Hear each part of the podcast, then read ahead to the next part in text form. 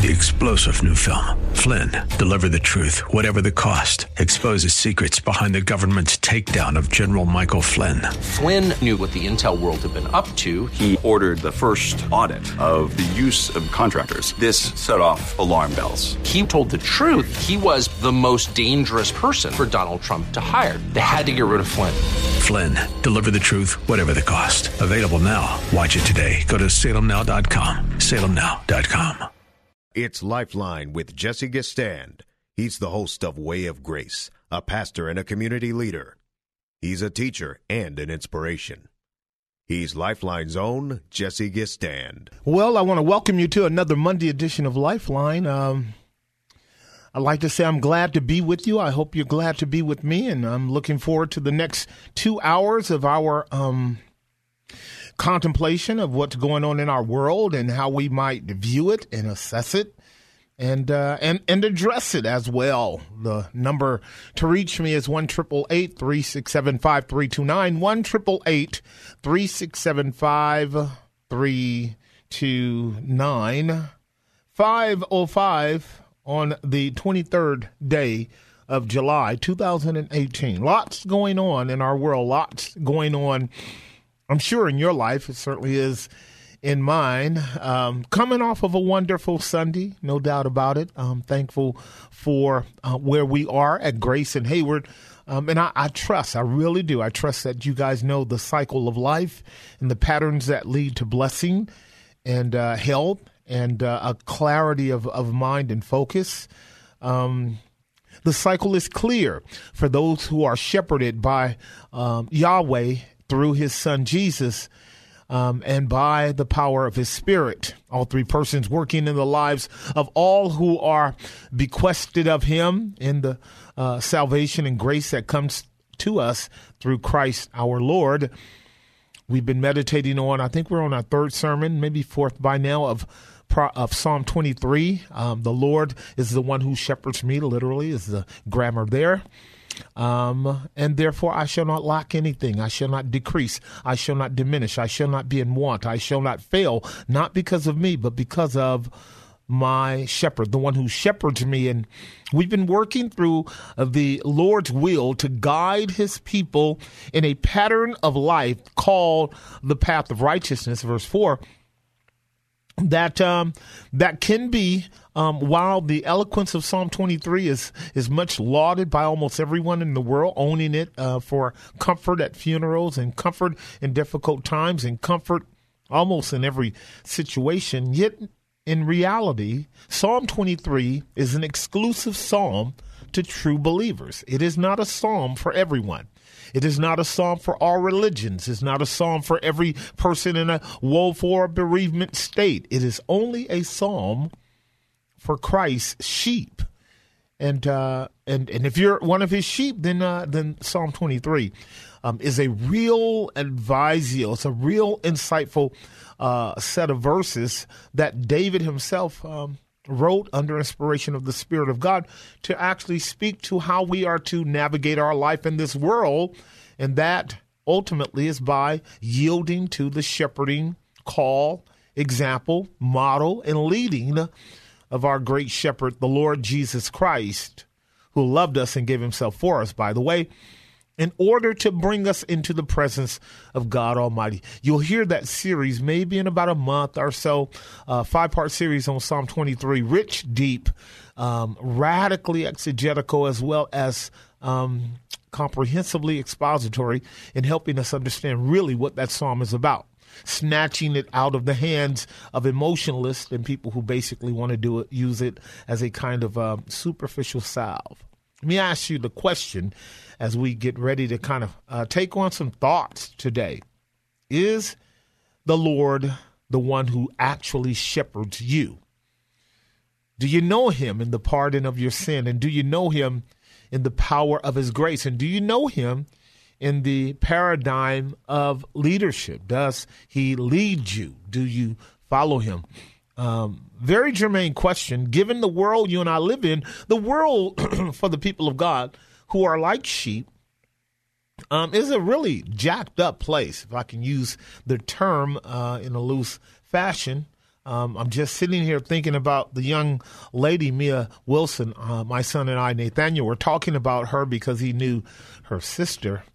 Um, and uh, knew her in terms of uh, their characteristics and what kind of young, uh, happy, jubilant people they were. Particularly, Nia, her sister, did survive this phenomenal, horrific, um, almost irrational attack on the BART here um, yesterday, on Monday, um, or yesterday rather, as they are laying out the information. Um, just is everybody's in an uproar right now as to what really has occurred. A manhunt, a manhunt is underway. CBS News puts it for a, a suspect accused of fatally stabbing an 18-year-old woman and wounding her sister as they stepped off of a Bay Area rapid transit BART train in Oakland, California, late Sunday. John Lee Cowell, 27, was identified by police as the lone suspect Monday after authorities reviewed footage from surveillance cameras at the scene. We're so um, quick in our nation, are we not, to uh, get into arguments and uh, ruhahas and brouhahas and, and arguments and, and, and debates around our freedoms. And I remember years ago, years ago, the cry the cry and therefore the dialectical hostilities on both sides of pros and cons around whether or not we should have cameras everywhere and, and Big Brother is going to be dominating our life at such a level that we're going to lose our freedoms. I'm thankful for cameras now. Been thankful for a long time. You know what I've known about cameras? Given the level of functionality of our constitutional rights, at least the first couple, two or three, um, with the freedom of the press and freedom of expression and freedom to gather and freedom of assembly and even freedom of religion and a few more, as marginal as they may be in their full and total um, expression, with the freedom of these things, you and I get news almost immediately. And with the freedom of uh, of the press, we can find out much more effectively today than we did 50 years ago. Uh, Lord knows, a hundred years ago. Can you imagine the kind of manipulation the media could do, where there were no cameras anywhere? No cell phones, no radios, no tape recorders. Can you imagine the mass manipulation that was going on in our country prior to television and, and cameras and, and certainly now cell phones and other personal devices that allow us to get news real time? And, and can you imagine what it was like? How that the power brokering system in the media could shape the narrative in a way that you and I would never really ever get the facts? Can you imagine that? Now, now, really, what I'm doing is swerving from a tragedy of an event with this young lady named Wilson and her sister, who were attacked by this um, this one John Lee Cowell, who uh, was uh, allegedly very large, at least much larger than the victims, and. Um, can you imagine not really knowing what's going on? We got pictures of him now. A manhunt is on the way. Um, I'm very confident that they will catch him if he doesn't do something to himself. We're not real sure what the altercation would have been if there was one at all that led to this, what we would consider just uh, unconscionable act on his part. As believing men and women, we pray that God restrains evil in the world. We pray that he continues to do it even to this very second because we believe that if God were to remove his hand um, to any significant degree, that behaviors and expressions and outbreaks of the such that we're talking about would be taking place all over the world. Do you agree with that? Is that is that a, is that a legitimate uh, perception on your part if you're a biblical believer? Do you know? Do you know that um, there is um, a need for us to be concerned at the level of skepticism, and that's going to actually bring me into uh, an opening uh, consideration for tonight's uh, discourse, and that has to do with um, the idea of cynicism. Let me see if I can uh, build a thought around it. I do want to give you a monologue on something that I think is really important. I want to talk to you about finding your gift.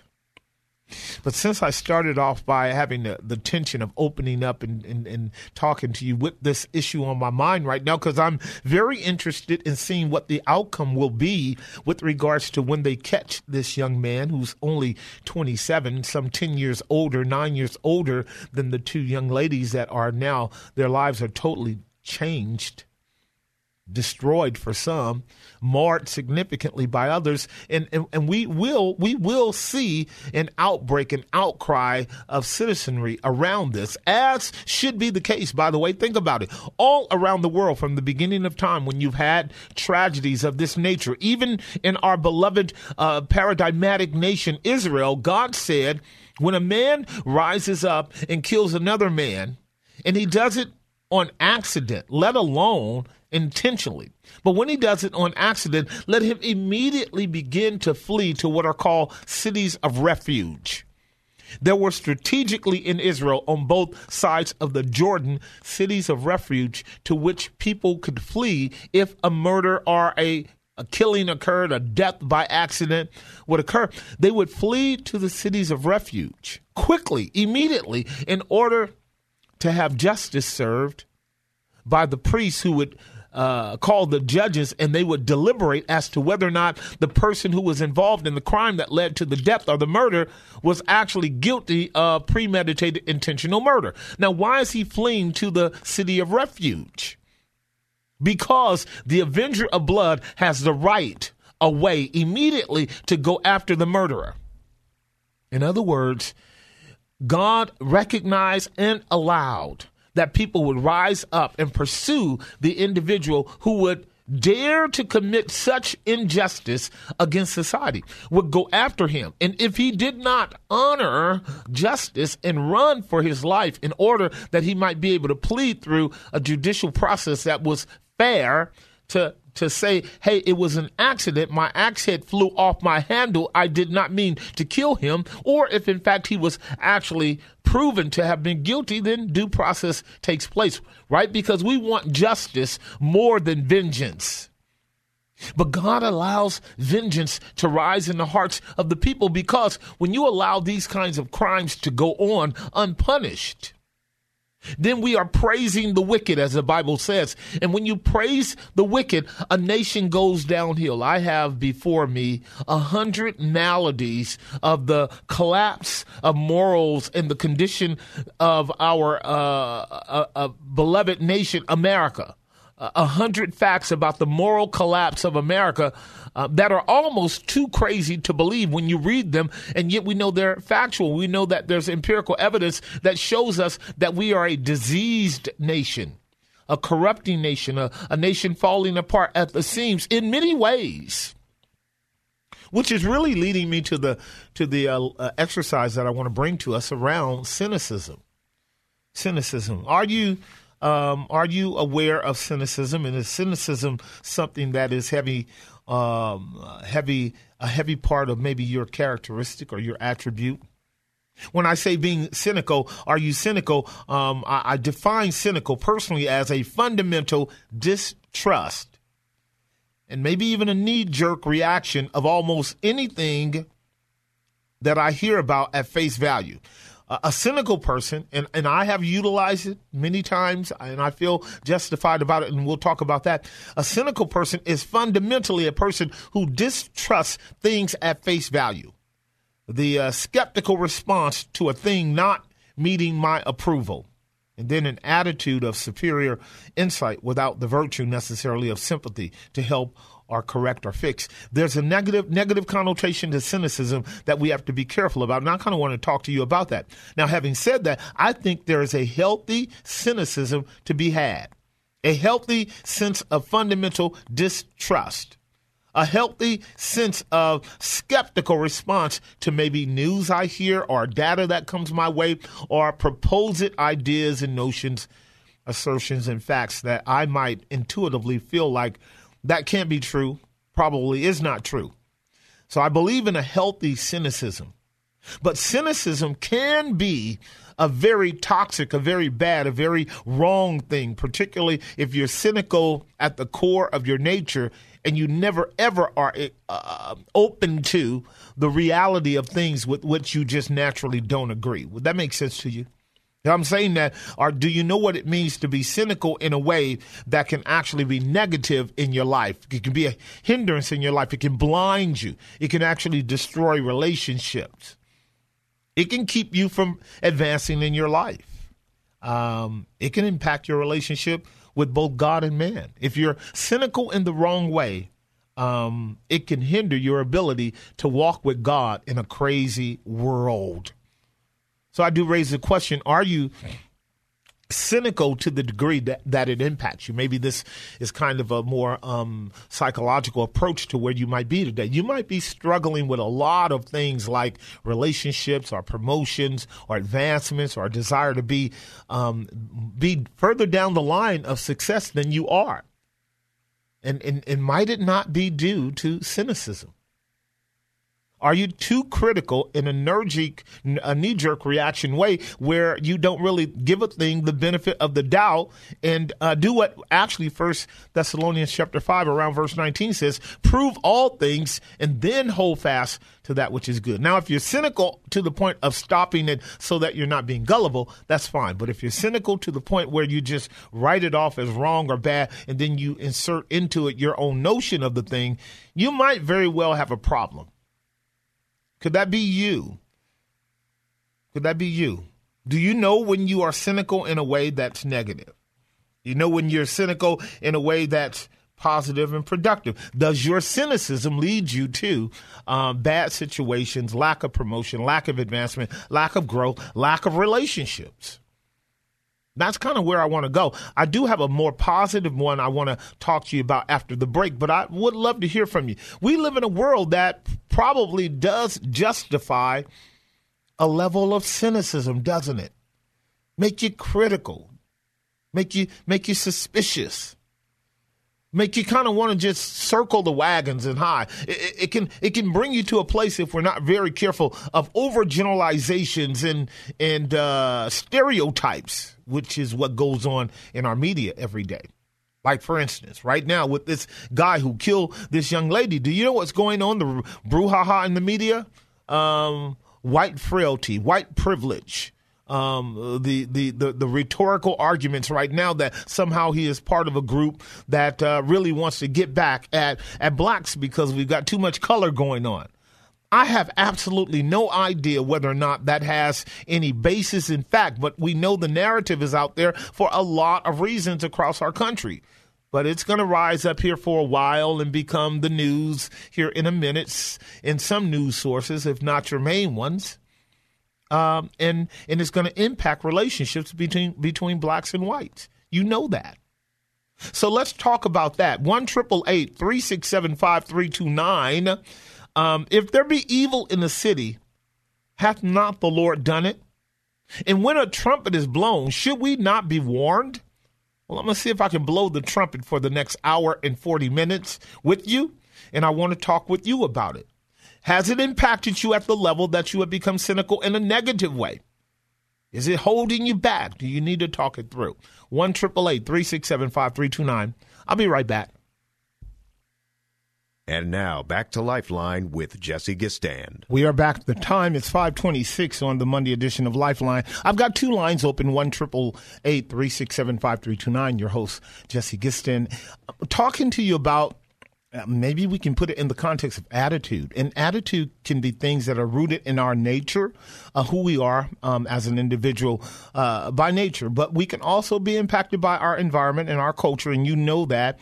Um, this is very clearly seen in larger social group dynamics where um, kind of the frenzy of people's opinions get shaped and honed by the media in a way that you can anticipate uproar and you can move people to protest and you can get people to um, go out to the streets and begin to argue and to fight over something that may be factual, may not be factual. But in any event, given all of the crazy stuff that goes on in America alone, let alone around the world, um, does life not make you cynical sometimes, just cynical. And I'm reading an article earlier this morning on, on that by one Peter Adams, um, and he uses the term uh, or the title of his blog, "A Cure for Cynicism." And I just want to read his opening statement and, uh, and and maybe talk about it a little bit with you because I had to examine myself. Now, how how and when and why does cynicism rise up in me?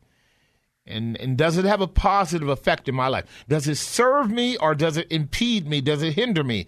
And by the way, that's this is going to be the counterpart to my more positive um, um, sort of uh, topic with you, finding your gift. I'll be talking about that at the bottom of the hour, how important it is for you and I to find our gift. But if we are uh, encumbered by and overcome by cynicism, um, it can be very bad. But let's work on um, some opening comments by Peter Adams on this.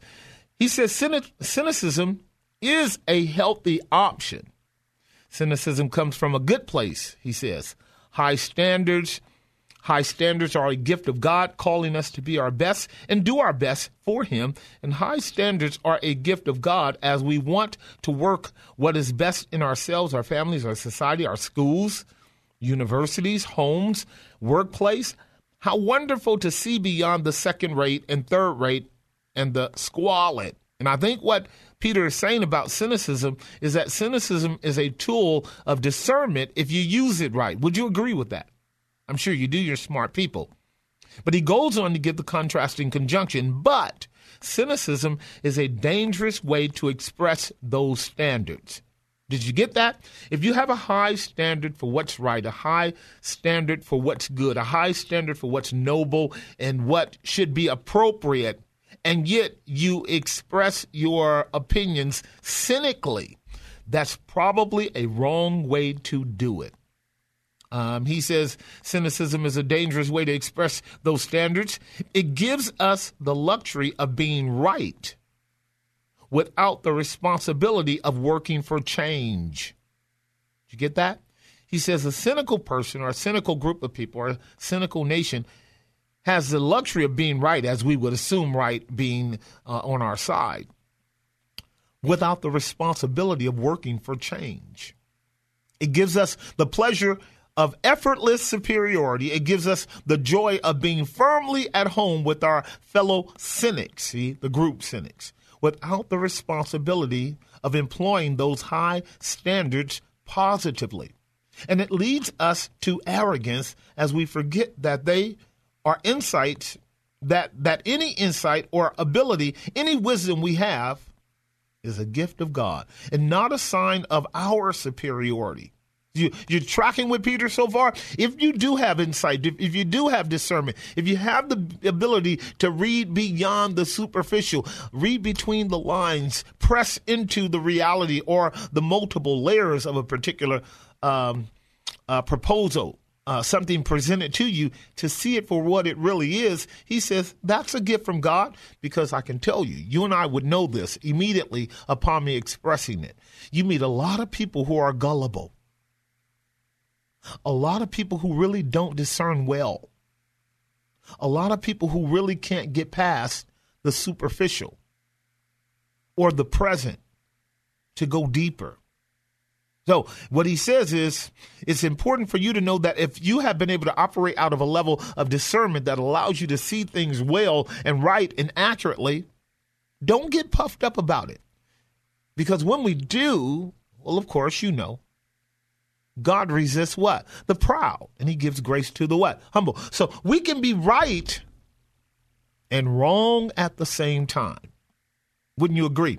And so it might it might be one of those things where you're impacted by that right now. It could be in a relationship, as I stated. It can be parents to children, children to parents. I think children, uh, parents often get cynical when they reach a certain level of uh, attainment and knowledge and believe that they know more than they really do and they can become critical without um, um, holding that criticism in and filtering it through uh, a kind of humility that opens them up for at least dialoguing about what they know. Here's another thing about cynicism if you don't know it. When a person is cynical, they don't want to have to face the responsibility of debate around their views.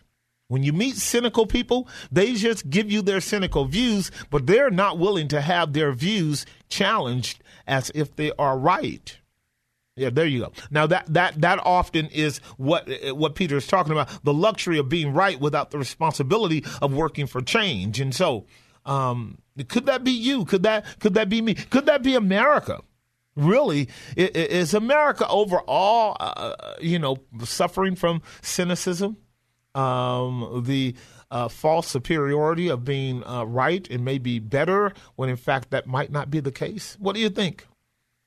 One triple eight three six seven five three two nine. I do have two lines open. One triple eight three six seven five three two nine, and I will get to them when we come back. But I'd love to have a few more. Uh, we're going to look at this a little bit more, flesh out some biblical principles around why the believer should be prudent but not cynical. Uh, and then I want to talk to you about finding your gift how critical it is for you and I. In fact, as I get ready to go to the break, think about this. If you find your gift and you do write about your gift, guess what? Your gift will help mitigate cynicism because often cynicism is kind of a facade for not actually being in the game, not actually being smack dab in the middle of your giftedness because when you are gifted, now you can employ that giftedness in a way that God is honored and people are blessed and guess what? You are blessed too. Two lines open, 1 367 5329. You're listening to the Monday edition of Lifeline. I'm so glad to be with you. Let's now break this thing open and start talking about it, okay? 1 367 5329. I'll be right back. And now back to Lifeline with Jesse Gistand. All right, the time is 537 on the Monday edition of Lifeline. 537, two lines open we are talking about cynicism, which is kind of a the other side of skepticism. However, skepticism is a bit more um, objective, even though skepticism is very subjective. In a lot of ways, it's more objective than cynicism. Cynicism is a kind of again, distrust that's kind of rooted in a knee jerk reaction that does not necessarily allow one to really take into consideration all factors relative to what they are considering or they are viewing or they are assessing. I'm asking you, as a professing Christian or one who listens to this program, you may not be a believer. Um, are you, or do you have a problem with cynicism? Uh, can you see yourself as kind of part of the larger um, attitudinal um, narrative of our present culture? Um, it's already been proven by uh, psychologists and sociologists, I would say soci- sociologists, that when you listen to like uh, news talk radio, uh, the different programs, whether liberal or conservative, that once you get on the bandwagon of those groups, guess what happens? You begin to take on their attitude and you begin to take on their, their mindset. And, and God's word says in the book of Deuteronomy very clearly, you shall not, I think it's Deuteronomy or Exodus, you shall not follow a multitude to do evil. In other words, you don't just morph yourself into the multitude's mindset, the multitude's uh, sort of tone of speech, attitude, uh, mob mentality you certainly will become cynical um, uh, if you are operating out of a mob mentality.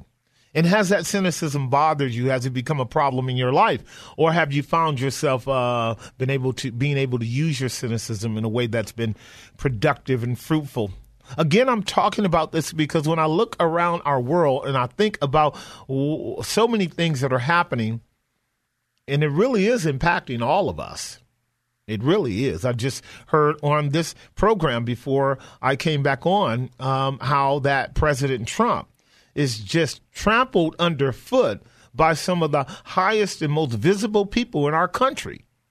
I'm sure you guys see it yourself. Everywhere you turn, he's, he's just being demolished relentlessly without any let up almost. I mean, it, it's massive. Now, again, I don't spend a lot of time watching any of that stuff because I have no appetite for it, but I am aware of a kind of accepted attitude, no cynicism and hatred and hostility toward the president. Now tell me, is that something that a believer should adopt?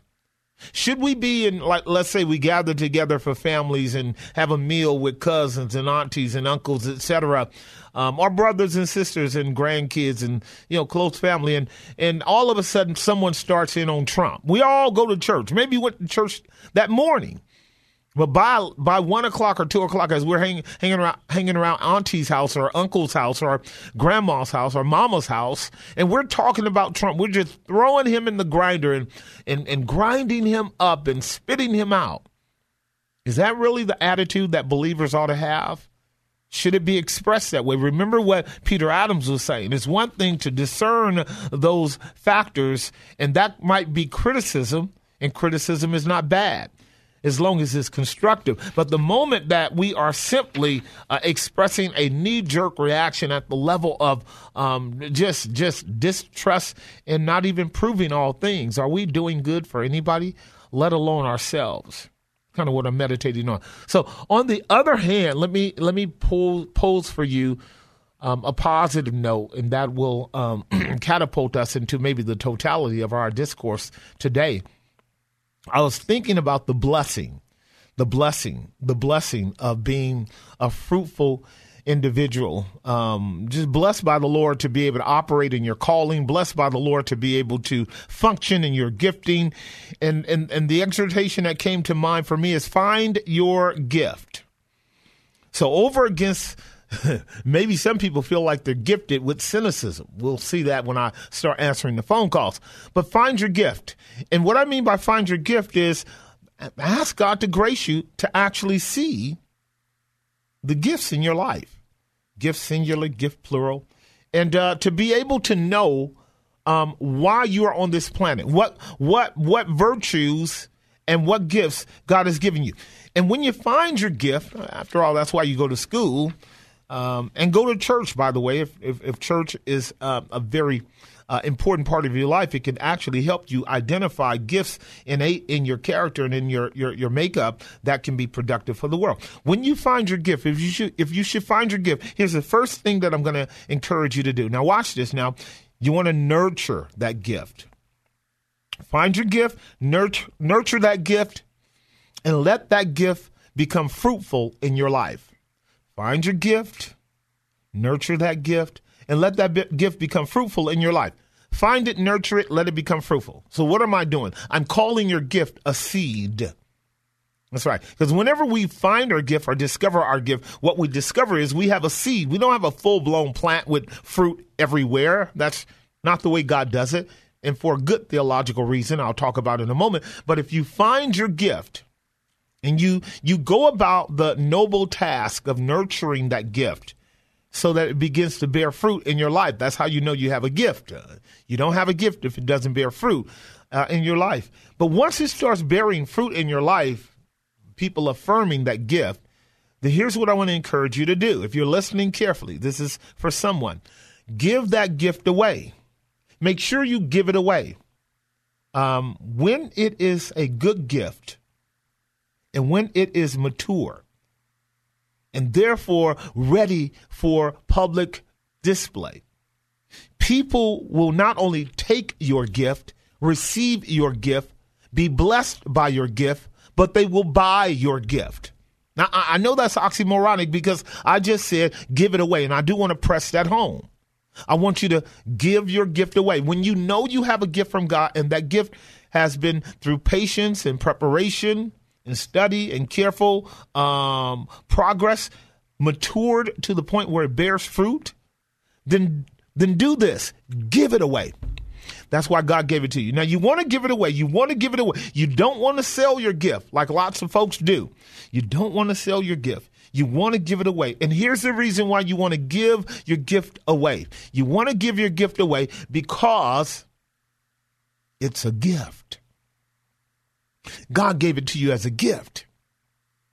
God didn't give you a sales kit to go around selling your gift so that people can pay you for it because if that's the case, it's not a gift. It's a relationship on a business level between you and God, where at least God ought to get paid half of it if you're going to sell it. But but here's the point: when you have a gift and you find that gift and you nurture that gift and you let it bear fruit and you give it away, then you're being like God point number one. Why do I say that? Because God is the one who gives gifts away, does he not? Every good and every perfect gift comes from the Father above. Is that right?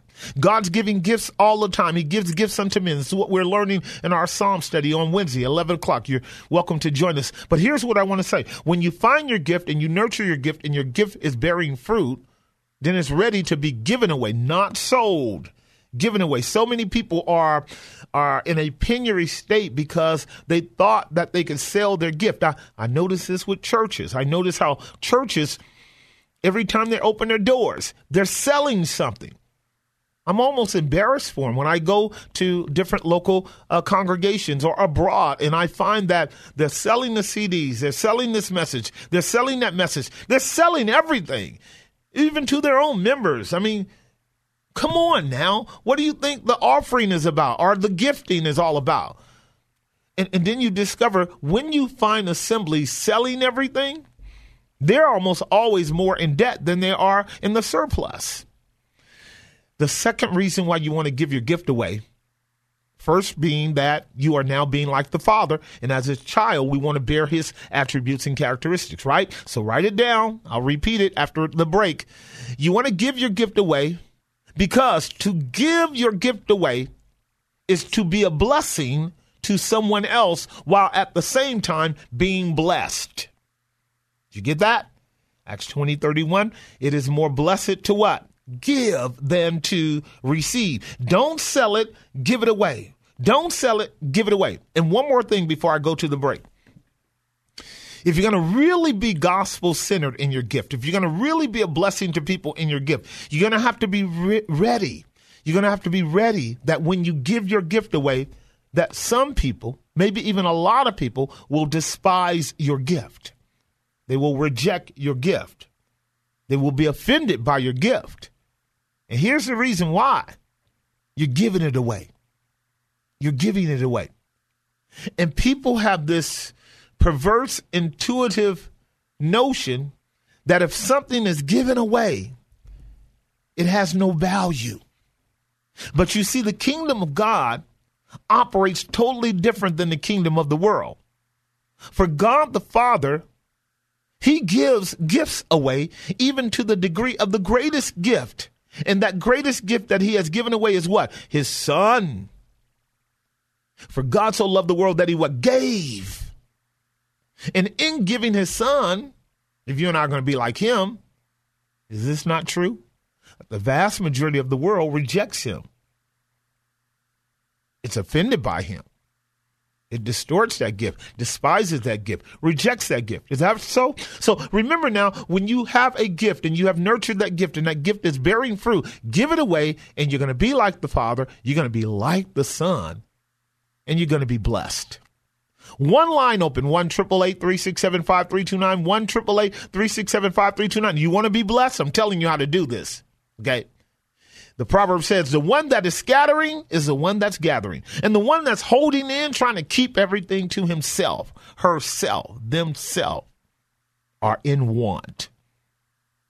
1 367 5329. Let's talk about it. I'll be right back. We'll get to the phone lines when we get, get back. Got to pay some bills, but I'm ready to talk to you. We'll be right back. And now back to Lifeline with Jesse Gistand. We're going to go to the phone lines here in a moment, but I do want to leave this because our lines are full. And when we drop, you can pick up yourselves. Two things we're going to talk about over this next hour. Um, we're at the end of this first hour, kind of um, nurtured and cultivated a, top, a topic, two sided topic. One is cynicism. Cynicism, that fundamental distrust, that fundamental knee jerk reaction on anyone's part where they may actually be right in their perception, but wrong in their response, or at least questionable in their response, at least um, um, suspect in terms of the highest and more noble reaction they should yield to what they perceive to be the reality and fact of things. And that's so critical in our life. Our culture, our world can make us cynical. And I'm asking you, are you cynical uh, in a wrong way? Uh, and we can do some confession. And you might be cynical, however, in a very good way. The other thing I'm going to be asking you when I pick up the phones here in a moment is have you found your gift? Or gifts in the plural form. And Um, have you been patient enough to nurture those gifts until they begin to bear fruit? And have you understood my concept around giving it away versus selling it and how that it is far more, not only economically wise in the sense that, um, you know, um, what you have is a gift um, that it is um, it is far more productive to give than it is to receive, and it's far more pro- productive to give than it is to sell. But if your gift is good, people will buy it. Even if you want to give it away, if your gift is good, people will buy it. God has made that part of the social. Uh, economy of our culture and our world. So I'm going to the phone lines. I'm going to first go to Leslie in the South Bay on line number four. Leslie, are you there on line number four? How are you? I am well, Pastor Jesse. How are you? Great, great. Your your thoughts or comments? Okay. Um, this is a great topic um, because I struggle with this um, a little bit. Which one? Um, what What do you struggle with? I struggle with the gift side. Okay. When to know? Okay. Yeah, when to know uh, when to charge for a, what I think a gift and calling God has given me to do. Mm-hmm. That also is one that is. Uh, a side vocation that I do outside of my day job, but uh, I use it for the glory of God, and then sometimes I use it, of course, I do everything for the glory of God, but sometimes it's in secular environments where Right. there's expectation that it would be charged. Right. Um, so I, I get into this dilemma. So what I've done was I say suggested donation. I know I'm getting into semantics, but for me, because that struggle, that tension goes on, Mm-hmm. um, I'm trying to find the best way that is pleasing to God Mm-hmm. to use my gift. This is something I've cultivated over 30 years Yeah. in the area of wellness. Yeah. Um, I, I paid money, poured money into insurance as well as certifications and different things. So how do you kind of balance and reconcile? I'd love your your, your thoughts on that. Um, yeah, what's a true gift Mm-hmm. that in terms of that you can charge for versus what you should do, and not even think it's very clear. Like at your church, you know, you don't charge for CDs, and that's one thing that really was a blessing. I'm like, wow, this is the first to that is not charging for a CD. That if you want to give a donation. Ooh, are you dropping out on me, young lady? Are you dropping out on me? Are you driving? Yeah. Okay, so yeah, you're dropping out, but your question is clear, and I'm going to help you with that one because I, I, I, I, I was waiting for people like you to call. I really was because we need to talk it through. This part of uh, my exhortation really should be um, a, a, a series discussed in a more deeper theological way, and I'd be more than glad to do that because I, I actually believe that we all have gifts. When you're created in the image of God, you you have gifts. You're not here for yourself, and and as such those gifts being innate and then nurtured and then then honed and then you know bearing fruit within themselves which is affirmed by your fellow citizens uh, the goal of giving your gift away uh, leslie has largely to do with the humility and recognition that you don't own those gifts that they are indeed a gift. Um, now the way that it works in god's economy and around the world this is why i stated if your gift is good if you have if you have good gifts, your job is to give it away, but people are going to want to buy it. Now that's why I created the tension around how people respond to your gift. When people know that they have received a good thing, they are willing to pay for it. And so the Bible says, buy the truth and sell it not. It's a play on how you value what you have been given. It's a play on how you value what you have been given. So now let me kind of turn it around and, um, and, and employ this principle relative to where you are. And I'm sure you know when the Bible says it is more blessed to give than to receive, uh, that's true. Is that not so? That is so true. Right Yep. now, let's say this gift that you love and you happen to be able to exercise and people are benefiting from it and therefore you are being more refreshed because when we operate out of a gift we actually are being refreshed um, even though we have to go through cycles of, re- of, of, of, of refreshment to be refreshed by it is a joy to give and yet here you are you're going um, suggested donations right you use that that framework well what that is is the opportunity for people to express a value in your gift without you directly charging them for it. Okay. Now, now, now, it gets a little bit more complex only on this level. Only on this level. I would say to people, I am not going to sell you the, the skill set of wholeness and wellness that I have learned, which is intrinsic to my nature, which I want to give away. And if I could afford to, I'd give it away free in terms of all of the paraphernalia that goes around the context in which I get to exercise this gift. We got a building, we got resources, we got this, that, in order to facilitate you being here to be blessed by those gifts. That is what you're going to be supporting. You're supporting the facilitation of the gift. You're not supporting the gift. Right. Okay. That's Does that does that make sense? Makes a lot of sense. Thank right awesome. Right so so so even for us at grace I always say you you you're not paying for the gospel at grace. You're not paying for me to preach. You're not paying for me to teach. You're not paying for me to counsel uh, or any other thing. You are giving to God in response to the blessing you received mm-hmm. and all of the resources and paraphernalia that go on with being a responsible ministry. That's how we operate. And therefore, no, we don't put price tags on virtually anything um, at Grace because we want people to know that your giving has to be rooted in an absolute appreciation for the gift, not the reciprocal compelling of a price tag or else. That's not the way. Uh, people are to respond to what God gives them, and leadership ought to be confident enough in God's uh, grace for them to act in faith in a biblical way that God will prosper them more in their giving than in them selling. Ah, all right. No, that's really good. I really appreciate that. I just wanted to add one one thing to that that just kind of just uh, seals what you're saying, um, at least in my brain. Okay. There were a couple instances, even in the last two years, where I was asked an approach, hey, can you come and do this particular wellness workshop? And they asked, what do you charge? Right. And I said, I, I cannot charge a fee for this. I will leave that to you and God. Right. Um, this was a Christian organization. And what happened was they came back with almost triple the value if you put a market value to what it is right now in terms of the materials and everything that God just said, show up Right. and just give it away. Don't worry about we charge. And that was that was truly God because I didn't I didn't look for that. I said, well, I don't know what they're going to give me. It's not that. I'd like to recover the materials that I bought, but you, oh well, it's God is in your hands, and that was truly a blessing. It made me feel uncomfortable at first because I wanted to give it back, and uh, but then No, you weren't supposed to give it back. Don't. Yep. Yeah. You don't give it back. Yeah.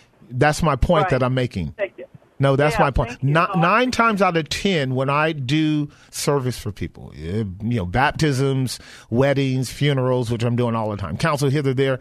Um, what I do is I tell people you can give if you want to, but you, you know, I'm you're, you're, I'm not charging you for this um, because that's not the way I do it. And you can give what you want to. You don't have to give a dime. And some people don't. Bless God, uh, and then other people's do exactly what you're doing. Just give abundantly, and and they're they're responding to the blessing of the gift, and that is a way in which you can walk by faith in stewardship with God, um, trusting God to provide for you what you need without you collapsing into a kind of static capitalism. We want to be careful about that. Yeah. Bless you. Bless Great. you. Thank you. All right. Okay. Bye. All right, let me go to line number three and and and uh, open up some dialogue with my friend Brandon before we take a break. Brandon, are you there? I am. How are you? I'm fine. How are you? Good, good. Have you been listening to me for the last 10, 15, 20 minutes? I have, yeah. Oh, I good. was So, able to catch the beginning of the show today. oh, you did. Did you go to work? Mm-hmm. I did. And you got off early enough to catch the beginning of the show. An, an early day for me. Okay, good. Awesome. Now, um, let me ask you a question. Has life made you cynical? I don't think so. You don't think so? No, I don't think so. I think that um, my experience has helped me to definitely be skeptical, which Right. is what I endorse, um, what is something that I promote. Right. Um, Right. and I think that that's that's the best um, approach in life. But I, I was actually just, um, you know, looking up uh, just a basic Merriam-Webster definition Right. cynical, Right. Just to get just you know, and and it says that it, it's the it's the the uh, the attitude of of contemptuous contemptuously distrustful, being contemptuously distrustful of human nature and of people's motives, right? Yeah. Um, and you know, when I was listening to you talking, contrasting cynicism and skepticism, and specifically talking about that sort of thing for people who are Christians. Right. Um, you know, what, what went through my head pretty much right away was that I actually think that the reason why Christians are better at being cynics than they are at being skeptics is because religions in general, I think, as far as I, you know, know any of them, uh, and Christianity in particular, since that's the one that I know the best, don't do a very good job of teaching people how to be skeptical or don't even really have a very high value placed on being skeptical because skepticism is approaching all claims, anything that someone could tell you is true, with an attitude first that that claim has to be proved before you accept it. That there's that there's a that there's um, a standard of evidence, and that it's not based in one's feelings. You have to okay, there has to be a good reason why I think that the thing you've just told me is true is actually the case. I have to there has to be a good reason before I accept it. Mm-hmm. And I don't think that Christianity does a very good job of, of that, but it does an excellent job at making people contemptuously distrustful of human motives. Right? I agree with you because I agree you know, with you. There's just everyone is fallen, and well, that you know, that, that sort of thing. now so, you now, you now you know we're going to go there. So let me back up and say I agree with you that what happens with what um, the church has done with propositional truth from the scriptures, which is where we would ultimately land, you and I, because this is the dance we've been doing ever since we met. Um, mm-hmm. I do agree with you, uh, Brandon, that the church historically has actually um, a more flawed approach to the inherent testimony of Scripture concerning humanity relative to a legitimate skepticism. If I had time um, at length, we could talk about why uh, I believe the Bible is accurate in its assessment of mankind and the evils that proceed from man that grant the right for us to be skeptical. However, and I think I think if we were to maintain a solid agreement on the fundamental distinction between skepticism and cynicism, I think you and I would find a lot of agreement uh, if as long as we uh, stay objective about the historical facts and, and, and maybe coherent about uh, uh, definitions around skepticism, even when it comes to the Bible. I would agree that the Bible uh, uh, speaks um, with regards to humanity in two ways. Um, very clearly letting us know that mankind um, is uh, a source of evil at a level of historical evidentialism, um, evidential facts, that we need to be skeptical when anyone brings any kind of information to us because um, men are liars. You are, I am, we are liars. Sometimes we're liars intentionally, and sometimes we're liars by accident. Sometimes we're liars because we've been given wrong information and we have taken that information and propagated it and uh, didn't know it. And then ultimately, sure. um, over time, that, that, that information has been proven to be flawed, wrong, and, and, and, and one's conviction leads them to move up out of that viewpoint into another viewpoint that may be more productive for their life. In that sense, I, I, I agree with you. I, I you know, I, we have to make a lot of apologies in the Christian church for a lot of reasons that don't even leave the ranks of the church before it gets to the secular world where you would be taking a position before I would even say to Brandon, uh, Brandon, I'm sorry for um, the way the church has um, has handled um, uh, different categories of people's views about sexuality or different categories of, of people's views about um, ethnicities. I'm sorry for the way the church has uh, allowed itself to succumb to a kind of uh, superiority that it could it could it could persuade and control and dominate people by the sword, including my own people, being African American and I know what that is like historically to have um, a, a, lineage of folks who in my family who are slaves and had to deal with the um, twisted notion of uh, conquering people groups with the sword in the name of Jesus. So th- that would uh, merit uh, skepticism on anyone's part about is this the way that God acts?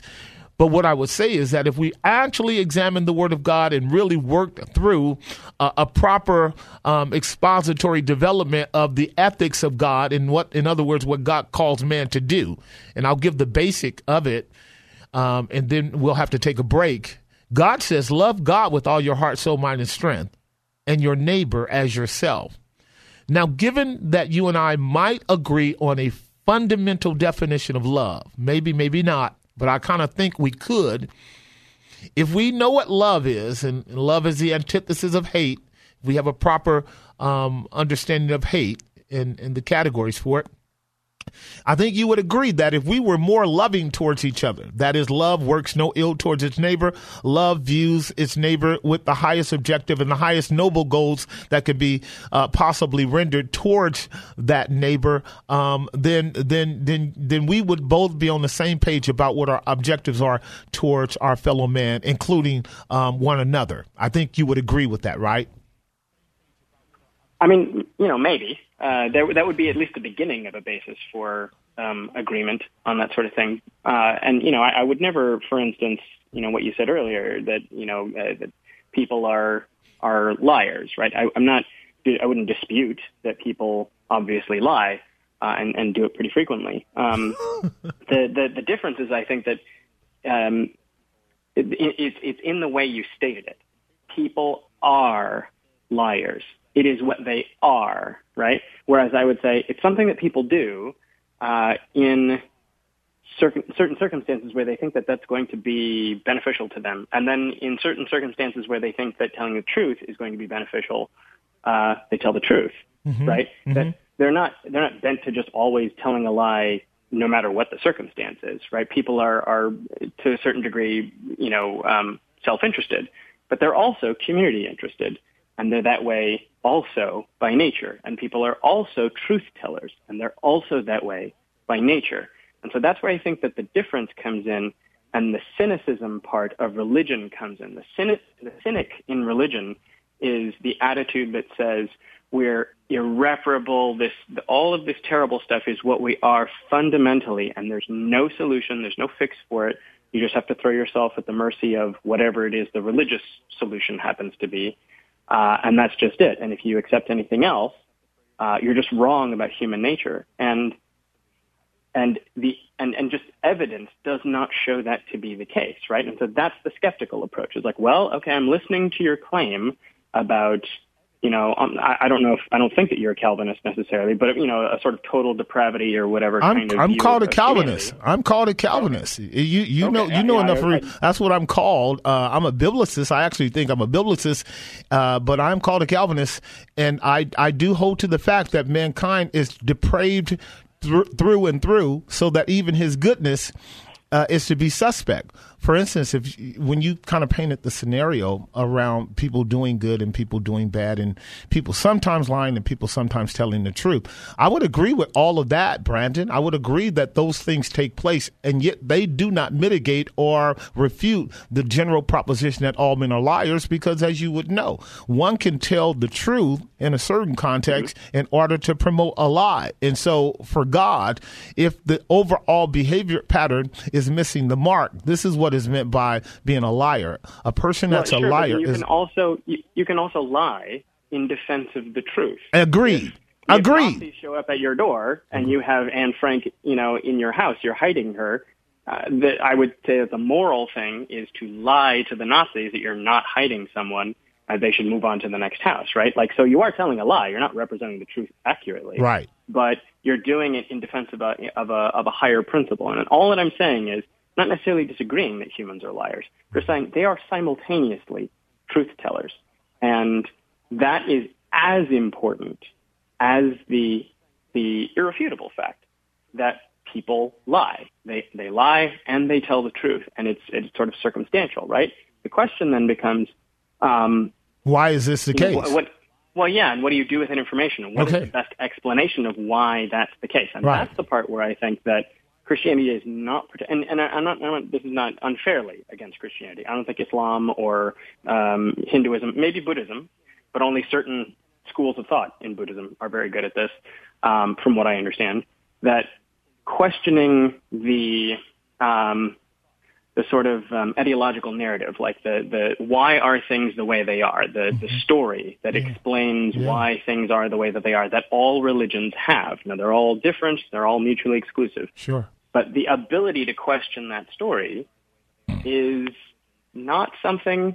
I think you would agree, not exactly something that Christians smile on. It's not really something that you're supposed to do because if you're honestly actually asking the question, then you might come to the conclusion that it's actually wrong.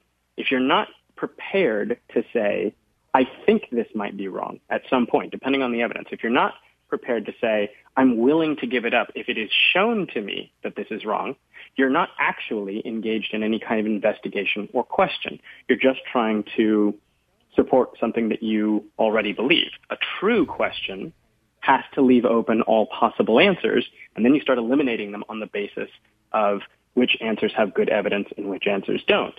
And that is actually the skeptical path. And so I don't think that there's ever been a time I've ever been in church when a pastor has said, I want you to fairly consider that Jesus maybe didn't raise, you know, wasn't raised from the dead.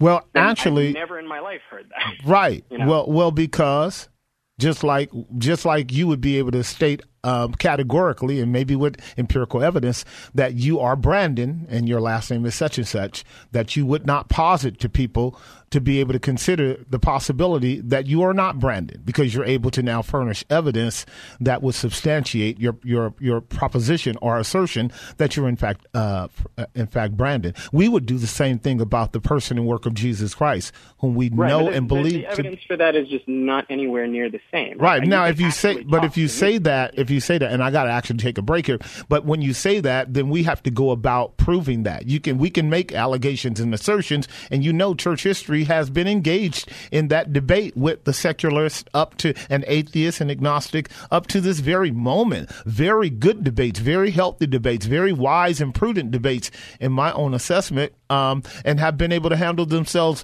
very adequately in relationship to the allegations against um, uh, against the whole notion of objective truth and certainly uh, the inerrancy of the Bible. I think we've done a, a great job at it um, in, in, general. Uh, while on a more practical level, I still agree with you that um, many in the Christian church have had a problem sliding from skepticism and what we would call biblical skepticism to a kind of cynicism because you can assert things and not necessarily have to go about proving it. But we would say the same thing on the side of the secularists too. So hold on, Brandon. I got to take a break. I'm way overdue. Handle what you got to handle in terms of cleaning it up, and we'll come right back. This is the Monday edition of Lifeline. I'll be right back.